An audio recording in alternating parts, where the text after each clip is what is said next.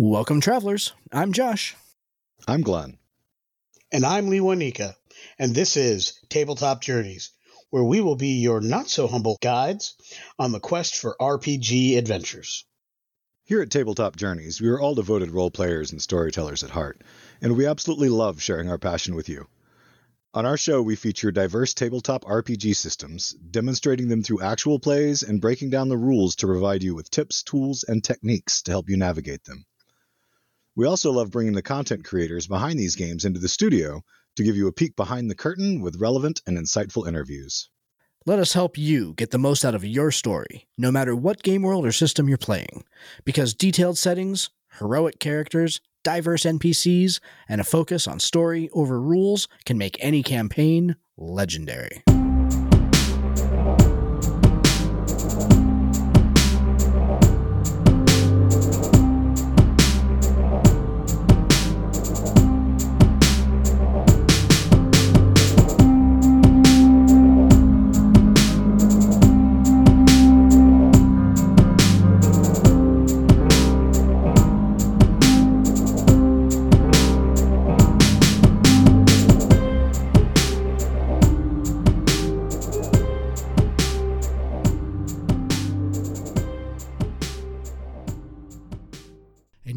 Here's a message from friends of the show. Hey, everybody, we're the hosts of Two Weeks, One Shot, a tabletop RPG variety podcast. We play one shot campaigns in a variety of systems. with a variety of guests from all around the TTRPG scene. And obviously, I bring a certain je ne sais quoi to every performance. I never trusted jellyfish as one of my space racism.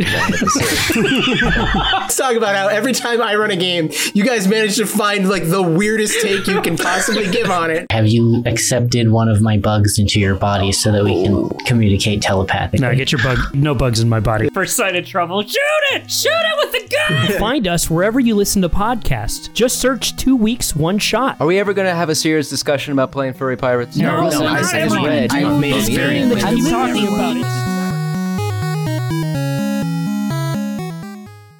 So I'll take that as a yes. Welcome, everybody, to today's episode. So, I know I have been really looking forward to this particular episode. Really, I've been looking forward to this episode since we did our episode on the first Dragonlance novel last year. And obviously, since we put out our own little Dragonlance a couple months ago, I've had this one circled on my calendar, so to speak, to go ahead and get together. But uh, yeah, before we kind of get into the meat and potatoes of that, Mr. Miller and the Glenn Diggity, as he is naming himself this evening, how are you both? I forgot that was still up there. Oh, I Glenn think- Diggity. I think it's perfectly fine, Mr. Diggity. How are things? Uh, Where is Mr. Diggity this evening? Are you still in Wisconsin? Yes, we are still in Wisconsin, just south of Oshkosh, visiting the. Chitlins at least till Friday. This Friday morning, we roll out and we're headed back Nice. in that direction. Nice. So we'll be coming back over to the East Coast, which is cool because I'm going to go to a convention in Fall River that Lee Wanika has convinced me to attend next Excellent. month. So that should be a good time. And I'm still working on the game that I'm going to run for that one. But yeah, hanging out here, having a good time. Started playing Magic again, actually. My son, my wife, and I went Oh. over to Adventure Games and Hobby, the store, the local store that I mentioned in one of our previous recordings here Yeah. in Oshkosh that I went to visit. Really cool store because they have several Magic tournaments from commander to a normal draft and then they have a casual version of the normal draft et cetera et cetera short version we decided we were going to go play on a thursday for their casual draft but there were barely enough people and then suddenly we were like trish and i haven't really played magic since five years after the game first came out i'm not really certain trying to sit down and deck build in a draft is our best play right now so instead we bought some starter decks went home and started playing ourselves but it's fun i haven't played in forever but i'm having a good time awesome. That's cool. Some of my formative memories as a young man were sitting in Luinika's couch playing Magic. don't know uh, nothing about the, day. game, but I still think we should get some OG Magic cred for like we were playing when the game came out, even if we even if it's changed Oh, so yeah. much we don't know anything anymore. Uh, totally, exactly. I wouldn't be able to play today, but I do remember back in the mid '90s how much fun it was. Yeah. I consistently tell people the story about how I got started playing Magic, and it was Glenn who convinced me to play the very first time because I was like, "Nah, I don't think so. Not my thing. I'm not. I'm going to keep doing what I do." And Glenn, here's my red deck. Just play. It'll be fun. And this is back when you played for Ante. So one, Glenn trusted me enough to go down to Pat's basement at the place he had at the time and play with. It was a ridiculous amount of people or whatever, and I played ante with his cards, and it was attack one, spell two, and you gotta you would draw a card based on the number of people you actually killed. So it's like you didn't have to win overall; you just had to take out a lot of people, and a red deck made it pretty easy for me to do. And then after a while, Glenn just keep the deck, and that was the start of my Magic, which I played for ever. Like I still I got into it just because of my 'cause I s- cards. I spent so much time at the Citadel because that's where we were always playing our Mm. games, and we played with Scott, who worked there, so he had keys, and we could play our regular D games in the basement of our game storm at two, three in the morning. So I like lived there at the time. So when Magic first came out, yeah, it was impossible not to get sucked into it. Yep, all kinds of OG cred, and but proud to say my kids still beat me at the game. Yeah, yeah, like yeah. I, I have taught them well. Robert is still at it. He actually plays online and does a whole bunch of things. He's trying to get himself ranked in tourneys. Nice. Quentin has ranked in tourneys. Elijah had even ranked at one point. They would we would just go to the Guilt Leaf here in Norwich and they'd play, and they're strong players. Nice. Excellent. I, was never a huge Magic player except for Lewanika, so I don't really have much of an origin story yet. But that's you know. Well, some- we made it fun. We had a whole thing. We did. Like it Well, was. sure. Yeah. Yeah. It, it didn't hurt that we were watching shows like Farscape, Millennium. Sure. Uh, was it the one 13 Stone or whatever that one? Basically, a bunch of good sci-fi shows that Fox planned on killing within a season on a Friday night. But we, Right. yeah, we had some shenanigans. Yeah, we did. We did. All right. Speaking of shenanigans, let's get into our topic for this evening because boy, are there they shenanigans rife. In- Yes. Dragons of Yes. Fate, the second novel in the Destinies trilogy by Margaret Weis and Tracy Hickman. Standing invite to both of them to go ahead and appear on the show. We will We make promise space to for you. spell your name right this time. exactly. I'm never going to live that down. We, I will Yeah, not let Josh make that mistake again. Yeah, yeah. That's I'm never So going to. So anybody who doesn't know this story, when the Dragonlance novel, the first one came out, Josh, he shot his shot on Twitter about trying to get them to come on, but he misspelled Margaret Weis's name, and she answered to say, "You should at least Yeah. spell my name right." Yeah. Yeah. Yeah. That was that, that was a bit hard on the soul. That was a bit A hard little on the soul. Oh, these are the stories that you know that we have to tell our grandkids about our early podcasting days. Oh yeah, yeah. Oh, that, like someday, twenty years from now, when we're like the elder statesmen of the TRPG podcast scene, and we're invited to do a panel at Gen Con about podcasting, and they'll say, "What's the biggest mistake you ever made as a young podcaster?" I'll be like, "Let me tell you about the time I This misspelled time. Margaret Weis's name to her face." Yeah, it was on Yeah. Twitter. It wasn't quite to her face, but that was yeah. But but Close anyway, enough. Exactly. Fair enough. Yeah. Yeah. I'll He's- try to get him for an interview. Dragons of Fate, the second book in the Destinies trilogy, a book that is full of fan service. I think there's some really awesome things that happen from a fan service point of view. And boy, the ending. Look, I'm going to put this out here now, and we'll Yeah. get into it a little bit later. But I'm going to tell you if you want a master class on how to subvert expectations, Yep. read this novel. Whatever it takes. This book is PhD level. We're talking Rhodes Scholar level on how to subvert expectations because I was guessing at multiple points. Okay, this is going to go one way. Okay, no, it's going to go the other. And before long, I'm like, I have no idea how they're even going to do this. Oh my God, what's going to happen? It is not often that reading Yeah. a book, I am on the edge of my seat. They're not going to make it. They're not going to make it. They're not Right. going to So- make it. And my God, they were good. And before we go dive too far in, Glenn, I want you to go ahead and take your point. This is not going to be a spoiler free episode. So, Correct. This is people not out there spoiler-free. listening, if you have not read Dragons of Fate, or Shame on you. first of all, shame on you if you haven't. There is read no Dragons of Fate. shame. There is no shame. Yes. You get to what you can when you can get to it. We don't Yeah. cast shame. But if you haven't read Dragons of Fate and you don't, or you just don't want to know what happens, if spoilers bother you, we will invite you to pause here, read Dragons of Fate, or listen to Dragons of Fate. The audiobook is phenomenal.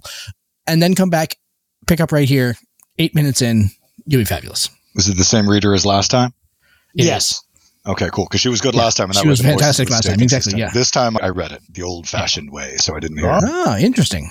Just to go ahead and throw credit out there, the narrator of Dragons of Fate, as was Dragons of Destiny, is Kirsten Potter, who's phenomenal. So, Great job bringing her name in, because yeah, she did a really great job. Yeah. Yeah. But now that you've gotten the spoiler thing out of the way, I'm going to say I gotta. Maybe it's because I've spent so much time working plots and I've taken several courses on writing, etc. I don't know. I don't know why. But while I enjoyed the book and I rode that edge with you, I got to say I saw every plot point coming with the exception of I didn't expect Magius to die. I thought late Raistlin was going to succeed in that. But every other plot point I saw telegraphed. But not in a bad way. It was Yeah. just I'm like, okay, this is where this is going to go. Yeah. Like I, I saw Raistlin's progression coming, like that one I certainly saw coming. And I certainly, unlike you, Lewinika, I did not think at any moment that they were close enough that they were going to make it. I thought from the entire time that because otherwise if they make it, there is no book three. Book three has to be about undoing the cluster that has emerged from book two. So in my They- they head, screwed the past, changed the present, and the next book will be about fixing it. Yeah. Yeah. See, in my head, I had in my, it, and this is my head canon. I have actually kind of stayed away from a lot of other commentary because I really wanted to read this book purely. But I, in my head, I had it, it that the goal was to reset Dragonlance at the end of this trilogy. So it's fresh and new going forward. Didn't think they were ever going to restore it as is. So what I thought hmm. at the end of this book was they were going to fix this problem, their mere presence, whether it be by saving Magius or having certain things happen on different days, certain things being in slightly different places, they would have had a different present for the War of the Lance. And the third book would have been going back on the after the War of the Lance, where Lady Destina originally came in the last book, and move forward from there. So I thought this is how they reset the world in book two, and book three was now let's have a whole novel in the new world. Yeah. And that could still happen. I don't think they've closed the door on that, but I didn't expect, I did not expect certain things to happen. One, for 30 billion Dragonlance novels, I always thought every time Tasselhoff Burrfoot spoke about Uncle Trapspringer, he was bullcrap. there was no basis for it. Yep. Nope. And then as That we get doesn't into lie, this- though. I've always Right. known Tr- Uncle Trap Right. Springer was something, but now Yeah. he's got some validity. the way the book just let things that have happened for years fall into place Yeah. was perfection. Chef's kiss, perfection. This is what I mean by setting and them subverting ex- expectations, right? As things are going, it's okay, we're going to show you how that thing that was a goofy thing that Tass would say all the time actually has some basis in reality, right? And then all of a sudden we see it. All of the things that were in the song, I could see, okay, so they're actually succeeding in cr- fixing the song, but everything's just slightly different than what thousands of years later actually happened. So days are slightly off. Different people were involved. That Like, you're going to get at the end of the next book. I could see all of that, right? And I'm like, okay, so they're going to fix this. And that's what really got me to believe this was getting fixed. It's I saw every piece of the song fixed in a way that would jive with what we had for 20 years. So then in the penultimate chapters when all of a sudden everything went friggin' wrong and famously friggin' wrong, I'm Yeah. like, what the what? Yeah. But you just fixed it and now it's done. And I'm like, oh my God, oh my God. Everything else in there, right up until that final moment, right before they jump back forward, and I'm not sure whether or not we want to reveal that one. But everything else could have still worked. The fact that Magius didn't live, well, Yep. just like in history, he may have been kidnapped earlier, but he tor- Yeah. was tortured Well, and died. I I think that's where things start to get screwy is when Immolatus attacks a day early. yes, And that's the thing that sets Raistlin off. That's wait a minute. Nope. Things are strange now because, but he doesn't know that Immolatus knows about the gray gem and Immolatus chasing the gray gem and setting himself up as basically a, he's a distraction. Like he's not even really attacking. He's just a distraction so that his agents can go ahead and steal the gray gem from Destina. That's what the gray gem does, right? The gray gem, po- because it's elements of chaos, it poisons what's supposed to happen. Right. It was at that point, once that happened, all bets were off. Because you're absolutely right. Sure, Slyn and Magius, which I think is some of the best parts of the book, by the way, having their Mhm. conversations where they're talking about and they're building this friendship, even though Raistlin knows what Magius's fate is going to be. Even that conversation that they have about the fact that Raistlin knows what Magius's fate is and that it's not good. You but know, I can't like, tell you. Exactly. Yeah. Like all those that you're absolutely right. At any point, even when Tasselhoff meets with the gnomes and they've got the big howitzer ballista thing, even that doesn't necessarily warp the past. It is altering the path the past slightly, but it's not warping it. It's not warping it in the way that the Grey Gem did when Immolatus wants to go ahead and come and steal it. I think what the Grey Gem really did was entice a few characters that never appeared in the deep history. And I'm speaking specifically of Tully.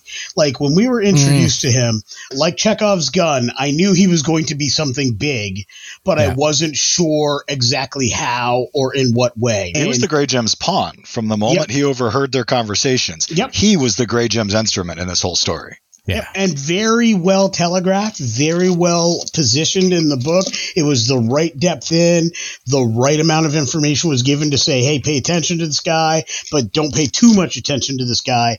And then when we get to those penultimate chapters, it's all of a sudden he becomes the mover and the shaker.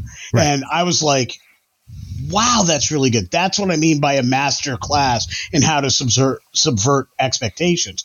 You knew anybody who's a deep reader absolutely had to know that he was definitely a character that was going to be important in some way. What we didn't know is what way, how he was going to, like what he was going to do, which, what, was he going to lean dark or light? Once we realized he's definitely going to lean dark, was he going to be one of these characters who changed his mind? Because they gave him a few moments where he was like, I'm not, uh, like, look, I'm not in it for this. He had a couple of moments where maybe he walks away and does the right thing. And because it was that fine line, no matter what happened, it would have all been supported. Not telegraphed necessarily, but supported. It's like everything that took place in the last seven chapters was firmly supported by everything that took place in all the Yeah. chapters before. And Yep. that's what I mean by a master class and how to subvert expectations. They gave you two paths for nearly every single character of note in this book, with the exception of Takhisis herself. Everybody else could have gone one way or another throughout the course of this book, and they were completely supported. You saw the decision making process. They talked about it. They the characters verbalized it to each other or thought it to themselves, and that's just that to me is what was amazing. I saw the wheels turning in nearly every character who had lines in this book. let's talk about some of the nitty gritty, right? So we end the last book with again this disastrous situation that Tasselhoff has. Yeah, I'll blame Tasselhoff for this. That Tasselhoff has created, where all these characters wind up in the distant past at the Third Dragon War, and in the future they know that they can't pull them back because this because the magical MacGuffin, the the device of time journeying, is broken. Dum What did you think of the interaction with the blacksmith, Alice? I forget her last name, but uh, blacksmith Alice, who is, or the, the I guess she's a artificer. That's what I thought. I was of gonna go ahead and put her on 100%. another was a class, you know. Yeah, Alice 100% was a direct introduction of the artificer class to Dragonlance. Yeah. That's Yeah. that was my impression of that character. mine too. It's certainly because of all the mechanical stuff she has kicking around. I really liked that character. I thought her interaction, her shade of indifference to some extraordinarily powerful magic users Yep. was really strong. And I like the fact, at least thus far, she does not appear to be one of the gods in, in an avatar form. Uh, that could change, but I really thought they were going to speak to some other god that I just didn't recall from the huge pantheon that Dragonlance has. We met Reorx in the The he last dealt book, with, and he Yeah. did some things. So Well, yeah, it is not on the Dragon- Cracking Grey the Gem. Grey Gem. yeah. I still remember the original Dragonlance novels. We traveled with one of the gods. They traveled with one of the gods for a whole bucket of chapters. And I didn't think it was, and then all of a sudden, oh, he's one of the gods or he's one of the people t- t- touched by the gods or whatever the case may be. And I was like, oh, okay. Fizban beca- being revealed to be Paladine himself. It is not unusual. Actually, it's it would be fairly unusual for one of the gods to have not had a major piece in this book. Sure. And that would, if she's revealed that in the next book, that would hold with that. I hope she's not because I like the idea of maybe the gods are starting to let some of the people have some say or have some sway in a way that they really haven't before. Maybe they start letting uh, mortals handle this business. I think that would be very cool. But it could go either way, and I'd be fine with it either way. But I think me personally would love it even more if she never turned out to be one of the avatars of the gods. Yeah, I think that would be fine. Can I see that prefer she working wasn't. either way. I think I'd prefer that she wasn't also. It could go either way. I think it really depends on what, because if the artificer is one of the gods, then the question always is, what is that particular god's motivation? Why is she there? Because with Reorx, what we found is that when he cracked the Grey Gem before, he was under the influence of the Grey Gem in the first place. He was acting in this kind of chaotic way, ushering in the Grey Gem needed an avatar, and Reorx wasn't strong enough to battle it back. He messed it up in the first place. messed it up in the first place. So it makes sense for him to have been there. Sure. Maybe Alice is some errant child of Reorx along the way. So Yeah. maybe she's a demigod. And I would be very happy with that even. Yeah. And then have that be a catalyst for bringing in artificers. whether she's a god or not, we'd have to worry about her motivation. And I think that her motivation right now is viewed very purely, right? And that was where I wanted to go. Is like her fixing the device of time journeying. I'm not sure that one piece was super satisfactory to me. It's a little too It- pat. It little too pat. It was a little too neat mm. because they set it up as oh this like this super powerful thing that you need in the entirety of the first book and then the entirety of basically book 1 here they say oh we are screwed the device of time journeying is broken and then mm-hmm. all of a sudden like literally like in a chapter someone says oh hey has anybody talked to Alice and say no Right, we the haven't talked to Alice of the guy we've been talking about for books, is the ultimate creator of the ancient Exactly. artifacts. right And we have yeah. no idea of knowing how many things he created or even seen Yeah. any of his works, but we Totally. never thought to go and check with his heir, exactly. Who happens to have a book of Reniker's artifacts. and then is able to go ahead and basically remake the entire the, remake and improve the device of time journeying in, in in a week. And all she asks for is material cost and a visit to the high tower which eventually which initially they're not going to give her. No we can when when Dalamar's no we can't do that.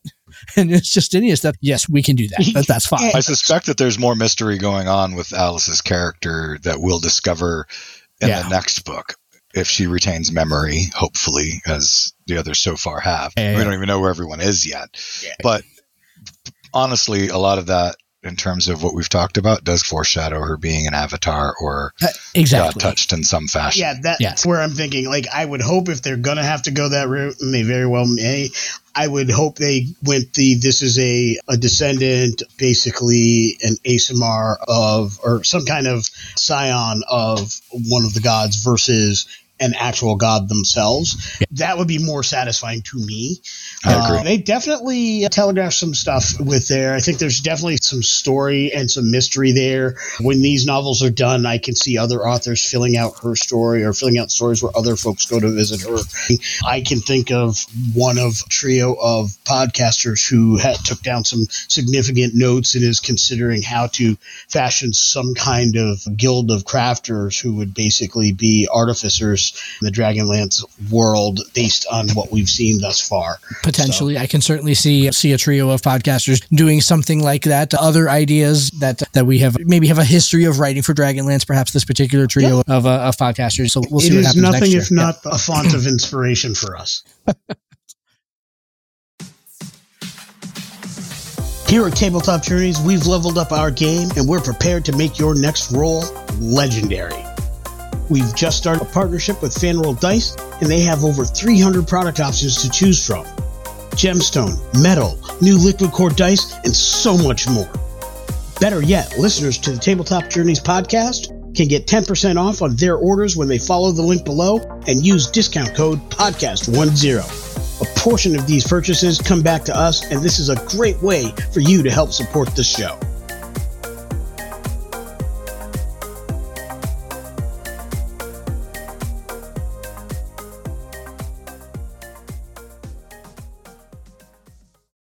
Here's my absolute favorite part about the book. yeah please Sturm Brightblade. And I'm going to say that both as a positive and a little bit of a negative. uh-huh It's a huge positive for me because I loved Sturm from the beginning. He was a great character. His end was cut short, valiantly and heroically, but oh my god, was I heartbroken that all he ever did was slit the dragon's nostril and he died. He should have at least beheaded that thing or something. Come on. Yeah. But and then he was, he's out of the story. He's Yeah. remained an important and an integral character. But to have him up, living and breathing and talking and walking and being part of the book again, I love. And I really enjoyed how much Huma, Huma not only first disenchanted him, but once he got past the disenchantment of, okay, he's not as stodgy as me. This guy's like a normal person. But he could see how much the core of the honor was underneath it and then how they became friends.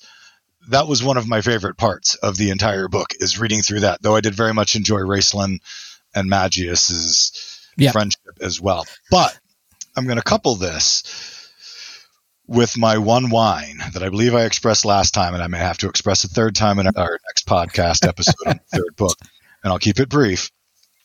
That even though I love having two long dead but major players in the Dragonlance universe, Raistlin being the more popular, which is why he's getting more screen time because he gets a lot more act. He gets a lot more lines in script in the book than poor Sturm does. Sturm and Huma's plotline happens over here on the side a lot.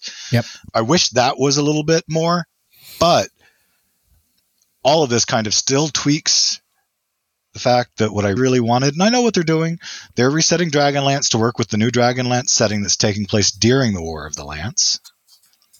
They're resetting history to work with the current thing, and Star Trek did it too, and I liked it with Star Trek. But man, when I heard that uh, Margaret Weis and Tracy Hickman were writing again, what I really wanted was a new chapter in Dragonlance, not a rewrite Hmm. of the old chapters. That's my one gripe. I hear that, and I think what we're going to get is this trilogy. Now, whether they continue to write beyond this, and I truly hope they do, I think that they needed to do this to reclaim the territory from the 14 trillion other authors. I have, I can't speak knowledgeably about much of what went on before this trilogy because I largely didn't read a lot of it. I really didn't. I won't cast disparagement other than I read several novels that were not Hickman and Weis, and it didn't feel Dragonlance enough for me to continue. This feels more than Dragonlance enough. This even feels more Dragonlance than some of the novels that Hickman and Weis have also written. And that's not that those are bad. These are just that good. Agreed. To bring in a whole new generation of fans as Yeah. it's, the world is being reborn. I totally get the move. I totally Yeah. get it. So I think while I also want it to go forward, just like I want Star Trek to keep going forward in time and stop doing back in the past, though when you play games, I like to fill in the gaps between shows. I want the shows to move forward. So I absolutely agree and feel what you're saying there. But I will split the difference with you. My favorite part of the book was the juxtaposition in the scenes between Magius and Huma, their friendship, and Mhm. Raistlin and Sturm's antagonism, and how they both at points realized That started Man. blending slightly towards friendship Yeah. during this book. I think it was always there, but like you say, Sturm got cut short. We never got to see that come to fruition, and hmm. Raistlin took that dark path. Who knows what Well- could have happened if Sturm hadn't passed? If Sturm hadn't first- been killed, this is the first time that we've really seen the two of them tight Right. together in an adventure setting, which we can only suspect happened all the time prior to the six year gap. They probably had several side quests and adventures. There's an unspoken knowledge, very much like when the three of us get together. There are things that we say and don't say because we just don't have to. We've got history. And I love the way that comes through in the book. We saw those lessons being learned, or we read those lessons being learned in the book. It was a really great Yeah. character development that I don't think they've had the opportunity to have before this scenario. Now, that to So- me is what really made this book. One of the other things Raistlin's got going for him this time is this is the first time we've gotten an incarnation of Raistlin where he can be truly himself again since his test. Because since he had fully died and now come back, he's free of the whispering voice of his patron, because he's apparently part warlock too, that he had wound up making a deal with during his test. Yeah. And he'd always had that dark voice in his head. That's part of what drove him down the paths of darkness that he went to before. If this version of Raistlin gets to continue to grow and develop as a character, he could take completely different turns than he did previously. And if he does get to continue, I hope that he does because he should. Yeah. He was never, he, he didn't start out as a bad person. It just, Right. lots of things took him in that direction. I really thought that the scenes, the dominant scenes between Magius and Raistlin, Mm. did to humanize Raistlin a little bit, right? To really give him connection to someone in a way that he has never had a connection to anybody else. And finally, he can, and they even say as he says, they say as much in the book to anybody about what is going on with me in this way. I don't think that Magius was so much of a of a mentor or like a, an idol to him or anything like that, but he was obviously aware of magic, carried the staff of Magius, so he understood. And I think on some level too, like at the very beginning, he's oh, now that I'm here, I can see how Magius's friggin' staff works because I never figured out how it all works. Like I knew that there were spells in that staff that I didn't know about, and it was through the process of watching Magius and understanding Magius and talking to Magius that he that Raistlin again, like you said, he starts to feel a little bit more like himself. And I think the other thing that kind of lets him is that until the very end, Raistlin really doesn't have any access to his magic. So all he can be is himself. He can't be. And I wonder if maybe that's why I mean he has like some access to magic, but not in the way that he used to. And I wonder No, if maybe he's, he's that's back to, he's back to that second level character that's got Right. three spell slots that was in the Yeah. end of the last tome because that's the body he's in, even if his mind is advanced. Yeah. Yeah, and I think that maybe that's why his maybe that's why the influence of his patron wasn't there is because he is not he didn't that didn't come with him. All that magical prowess didn't come with him. So he's still trying to so the only thing he can be is himself. He can't there's nothing else for him to rely on. He can't he can't be anybody else. He has to just be himself. Great way to show some pathos and show the struggle and the frustration he felt with that is even though he came back, he still had recollection of the fact that he had power. So he knew he could cast certain spells. He just couldn't remember what they were. Yeah, he Uh, remembers wielding the phenomenal cosmic power. Yeah, I mean, all he's got is Stuck in itty the bitty living space. space. I, Yeah, I truly liken that to like my own experience before concussion number eight when I used to have an eidetic memory. I could visualize things I read. If I read a book four years ago, I could remember. And you asked me what was the third word on the 52nd page. I could tell you what that word was. That's how my mind worked until I had concussion number eight. And it was visual. I would literally see it, the picture in my mind and then I could reread the picture just by closing my eyes. I could see what was there on the page before. And after concussion number eight, what I recall in that situation is I can see the page, but everything is shrouded and I can't read the words anymore. And the level of frustration knowing that you know something that you cannot under any circumstance recalls, man, that just makes you mean. And I think it's that's my personal experience. And I thought it That's was why you're so mean? me- pretty much. Does But actually I- explain a lot about him though, actually. when people ask me questions, it's like, and I'm like, give me a moment because I have to try to force myself to remember. But what I really liked about that is the fact that Magius was his friend, coworker, counterpart, not mentor, not leader kind of thing. And they had that were on the same, even though they were not on the same level. That Solid helped- romance. that helped Raistlin deal with those frustrations a, in a way that allowed him to just be okay and really settle into I can't do all that anymore, but here's what I can do. And then he would bring up the spell that he could do. Right. And I thought that was really well t- done. I connected with that very strongly. I think that with the relationship between Raistlin and Magius and the relationship that we see between Sturm and Huma, we see the same thread. And it's that concept of hero worship, but not actually knowing who the person was. Huma was elevated to such a level throughout everything in Dragonlance to actually see him now as a very human, very somewhat flawed person. And funny. He Yeah. was very humorous. Like I loved the jokes that him and Magius would play off of each other. Oh, yeah, like totally. they, they were great.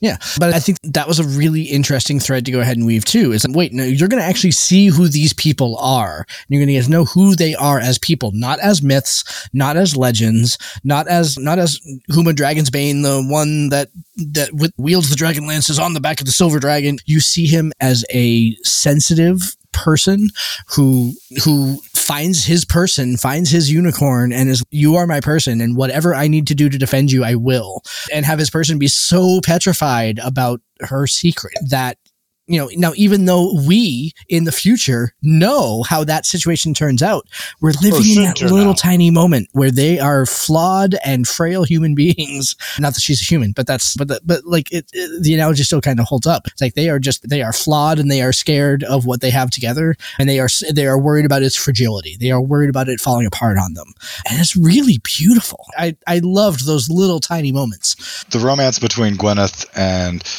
Huma, and Yeah. then him ex- being able to accept her as she truly is, despite her fear. That really was a great story, and it Yeah. was wonderful. Honestly, I never gave a whole lot of thought to Gwyneth before, but it was awesome to have Huma and just personified and Yeah. brought to life. So I totally agree.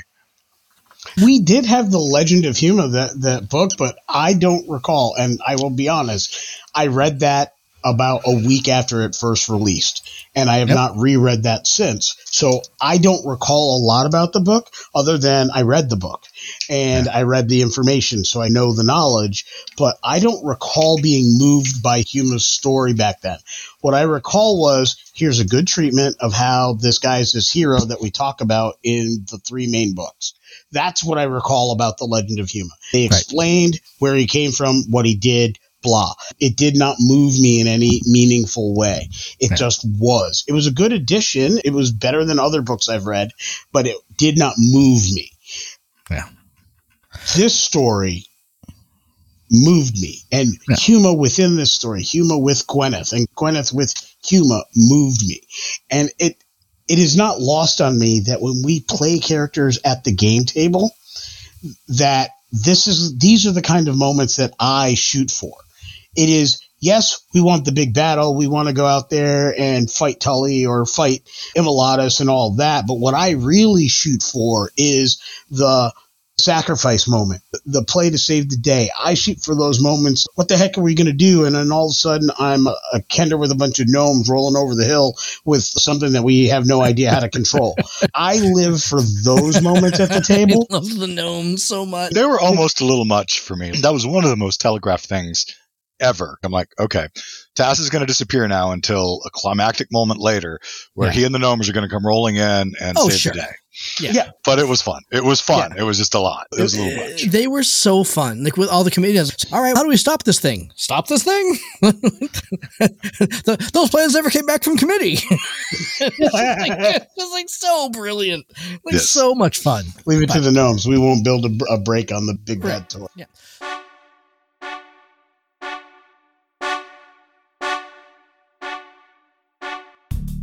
Do you want early access to every Tabletop Journeys episode? How about exclusive content, live broadcasts, and the chance to throw dice with your favorite hosts and fellow fans? Or, heck, do you just want to support the show? Join our Patreon today at www.patreon.com slash ttjourneys. We have tiers to fit any budget for a monthly commitment, or you can make a one-time contribution to the cause. We love doing the show for y'all, and support helps us keep creating and producing great content for you. So join us today at www.patreon.com slash ttjourneys.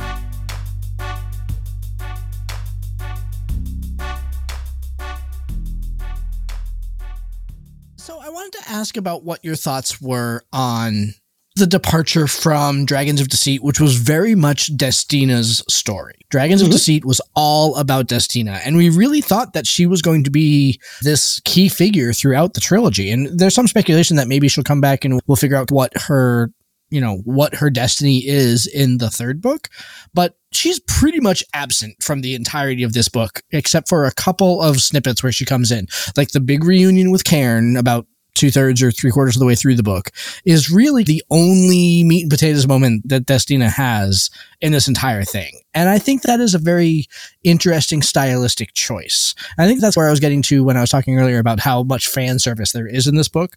This book gave us as fans a lot of things that we wanted to see.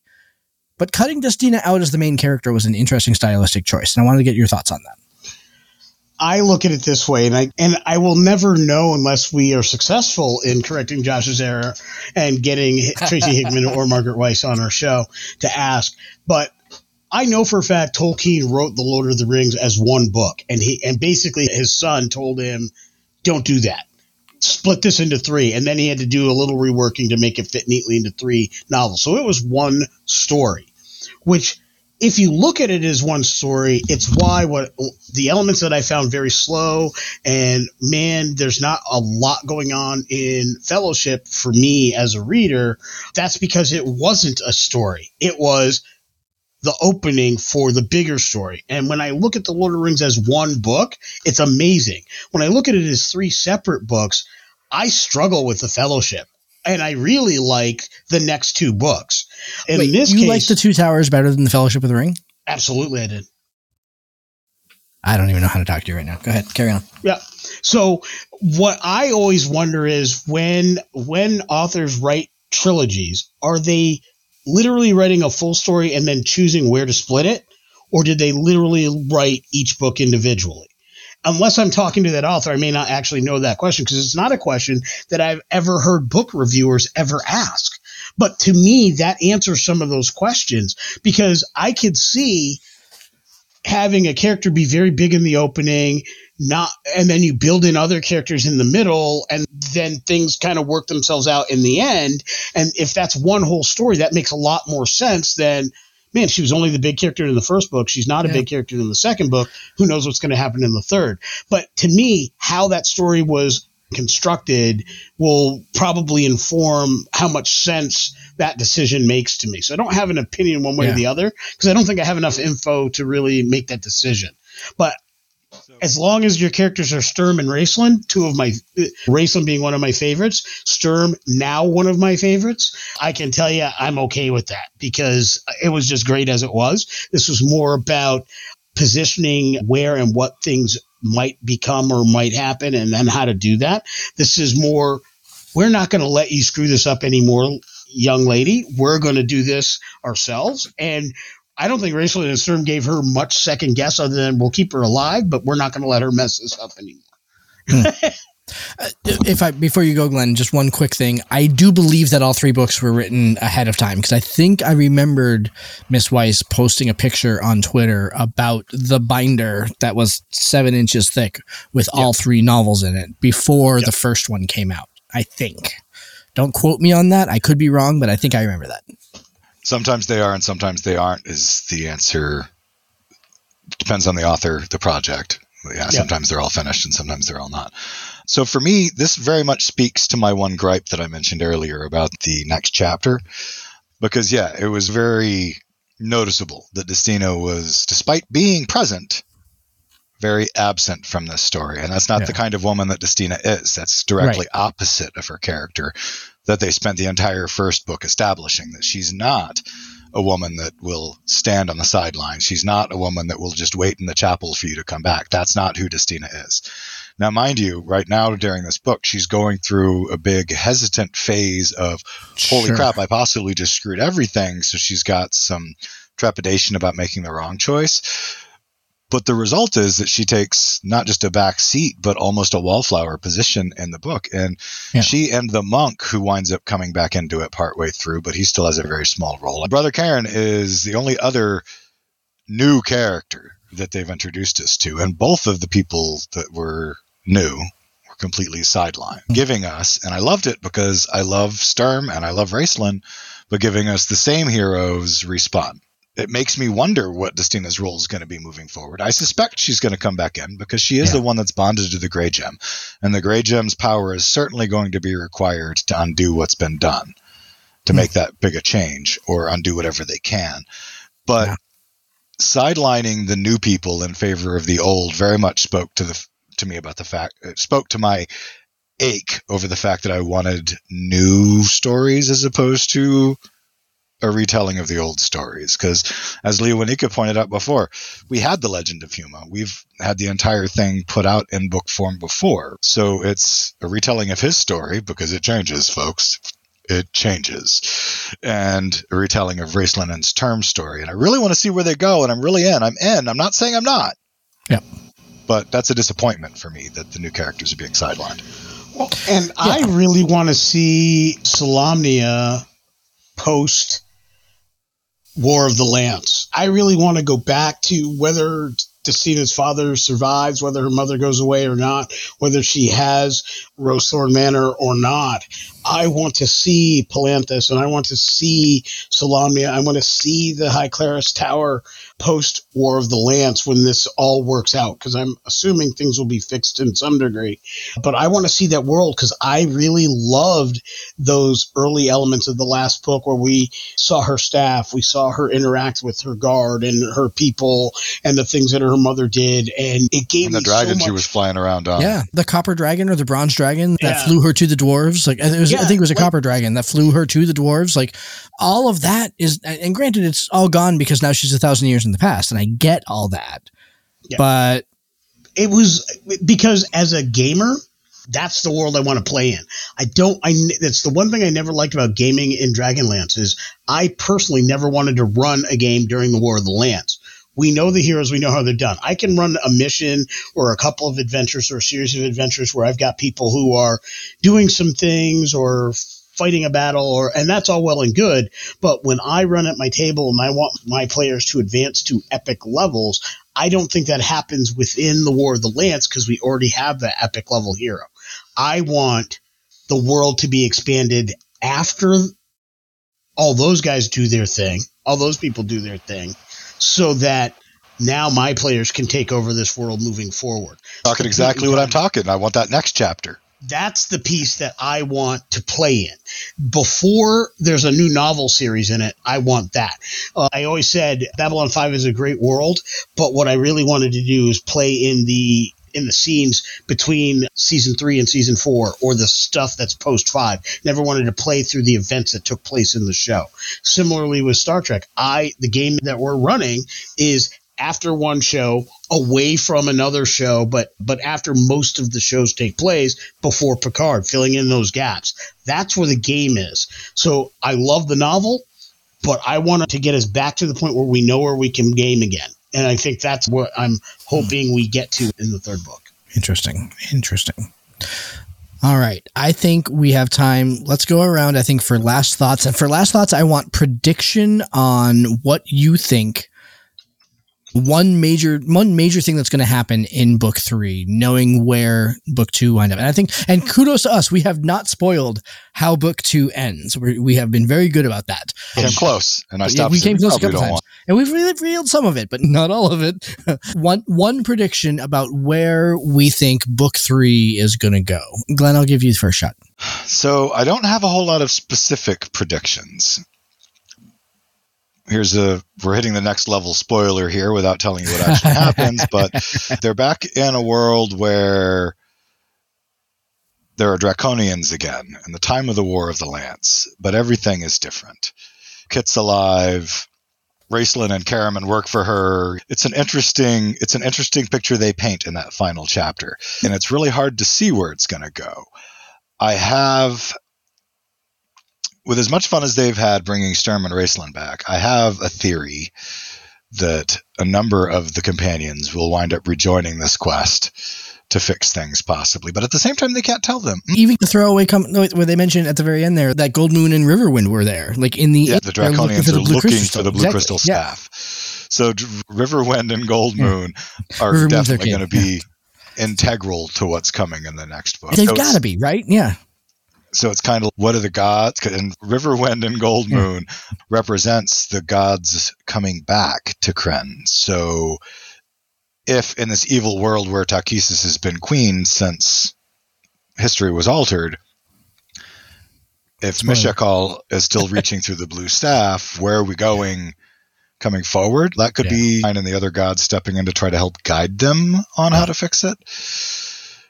But in the end my prediction is odd my prediction is that they're going to end it with the history altered enough to restore some of that player agency that Leonika was talking about being able to be have the big moments in the War of the Lance because that's where the setting that 5e has released is centered on is during the War of the Lance. But at the same time, they got to bring us back and give us the final word on what happens to Destina, so they have to take us past that.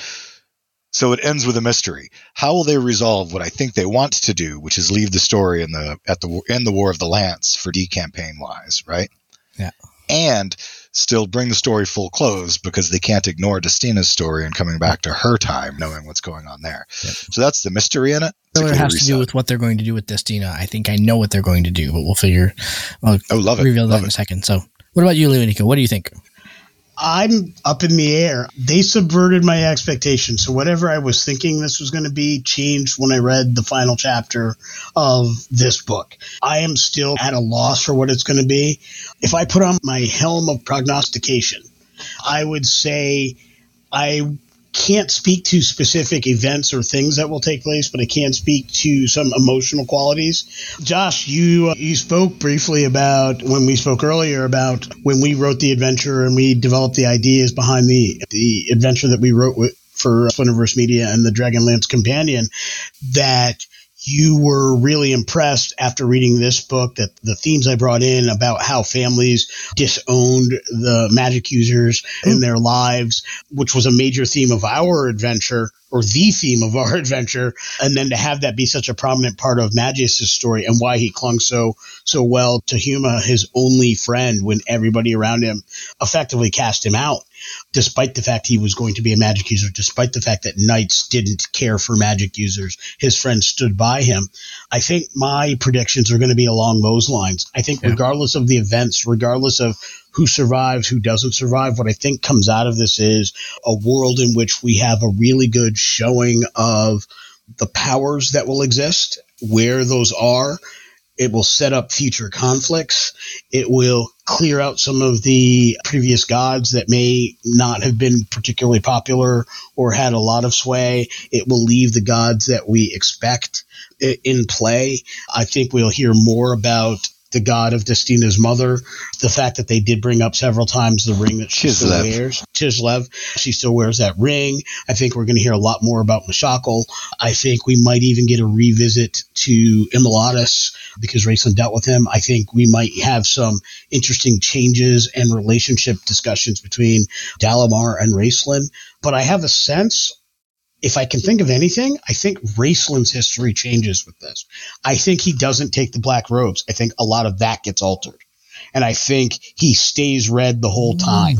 It's a and I- solid prediction. And That's I solid, think, yeah. and I would, Not his choice, the choice of the person, fr- the Raistlin from the current timeline. Yep. But the Raistlin mind didn't choose Yep. them. You're right. Yep. But I have a sense that I'm 50 50 whether Sturm survives this. As I, I hope he doesn't because I think his sacrifice is so meaningful. Right. But every time they have a scene where they have Tasselhoff getting so deeply saddened by the fact that Sturm left and the heartbreak that Tass felt, I feel that. All of me wants that to not happen. I all of me wants to rejoice that Sturm survives, but as a writer and as a reader, I know that sacrifice is likely to have to happen. But that's the beauty of this book is Yeah. the fact that it gives me those kinds of emotions. As a guy who just helped put the finishing touches on a subclass called Oath of the Bright Blades, I hope he lives. Yep. So here is where my my, my prediction is way shorter than the both of yours because I've been thinking about Destina. I've been thinking about the position that Destina is in now, where in the past basically lost all of her trappings of the future. And then I'm combining that with her relationship with Kairn and what Kairn's specialties are. His specialty is in the Third Dragon War and all that. That he is a scholar of this war. And I've been thinking about that and thinking, what's going to happen with the two of them? Because they're going to wind up together. We, I think we know that. When and where are they going to wind up together? And then combining it with a line that Alice Raniker, when the- she gave the device of time journeying to Justinius and to Dalamar, said, you got to make sure that everybody who's back there in the past comes with you because you never want to split the party, which is also a fantastically humorous joke from Weis and Hickman to, to talk about how you don't split the Yes. party. But Alice, when she says it, says it in such a way that says you never split the party unless you have to, unless there's a reason why you have to. I Right. I think think I see where you're going, and I like it. But I I'll wait. think the only way to prevent chaos in the fu- in in the future present is to keep it in the past. And Destina and Kairn stay in the time of the Third Dragon War. They don't come back. Greg that you might be right. And then we never know what happens later in the future. Right, exactly. And he's already set up to be a scholar of that era and know about it, kind of like the guy in Timeline Exactly. who was the anachronistic person who knew the, the history of Butler. the swords, who stayed behind Yeah, Gerard while Paul Walker came back. Thank you. Yeah, yeah, yeah. So Anyway, Um, that's my prediction. That- that's a great I don't think prediction. they come back. I like that. I, also think that's.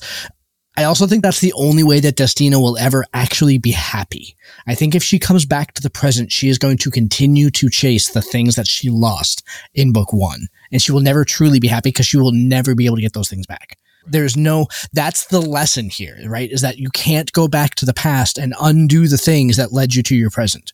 So the falling only in way love that with Kairn can help be the catalyst for her to learn the lesson. Exactly. Exactly. Unacceptable. So, all right, gentlemen, let us call it there. Let's see. So next week on the show, and in in very short order here, we're going to be recording a fantastic interview, I'm sure, with Jim Johnson from Modiphius. He's going to be coming on to talk about Star Trek Adventures and specifically talking about the new Lower Decks book, which is fantastic. We're really excited to go ahead and have Jim on. We've been been trying to go ahead and work this one out for a while now. I'm really glad that it's coming to fruition. That's our that'll be our episode next week. We'll have that out on the channel on Friday. Otherwise, we hope that you enjoyed our little review here of Dragons of Fate. If you have thoughts on any of our predictions or if you have any other thoughts on the book itself, please, obviously, we want to hear from you. Plenty of ways to interact with us. Catch us on Twitter, catch us on, on Instagram, catch us on Blue Sky, catch us on a bunch of different things. In addition to that, if you have your own predictions, join us on Facebook. Join us on all those on all those sites and platforms. Tell us your predictions. I'd love to just toss those around and have conversations about what we think is going to happen in the upcoming book. And I think that would be amazing to hear from those of you listening to the episode.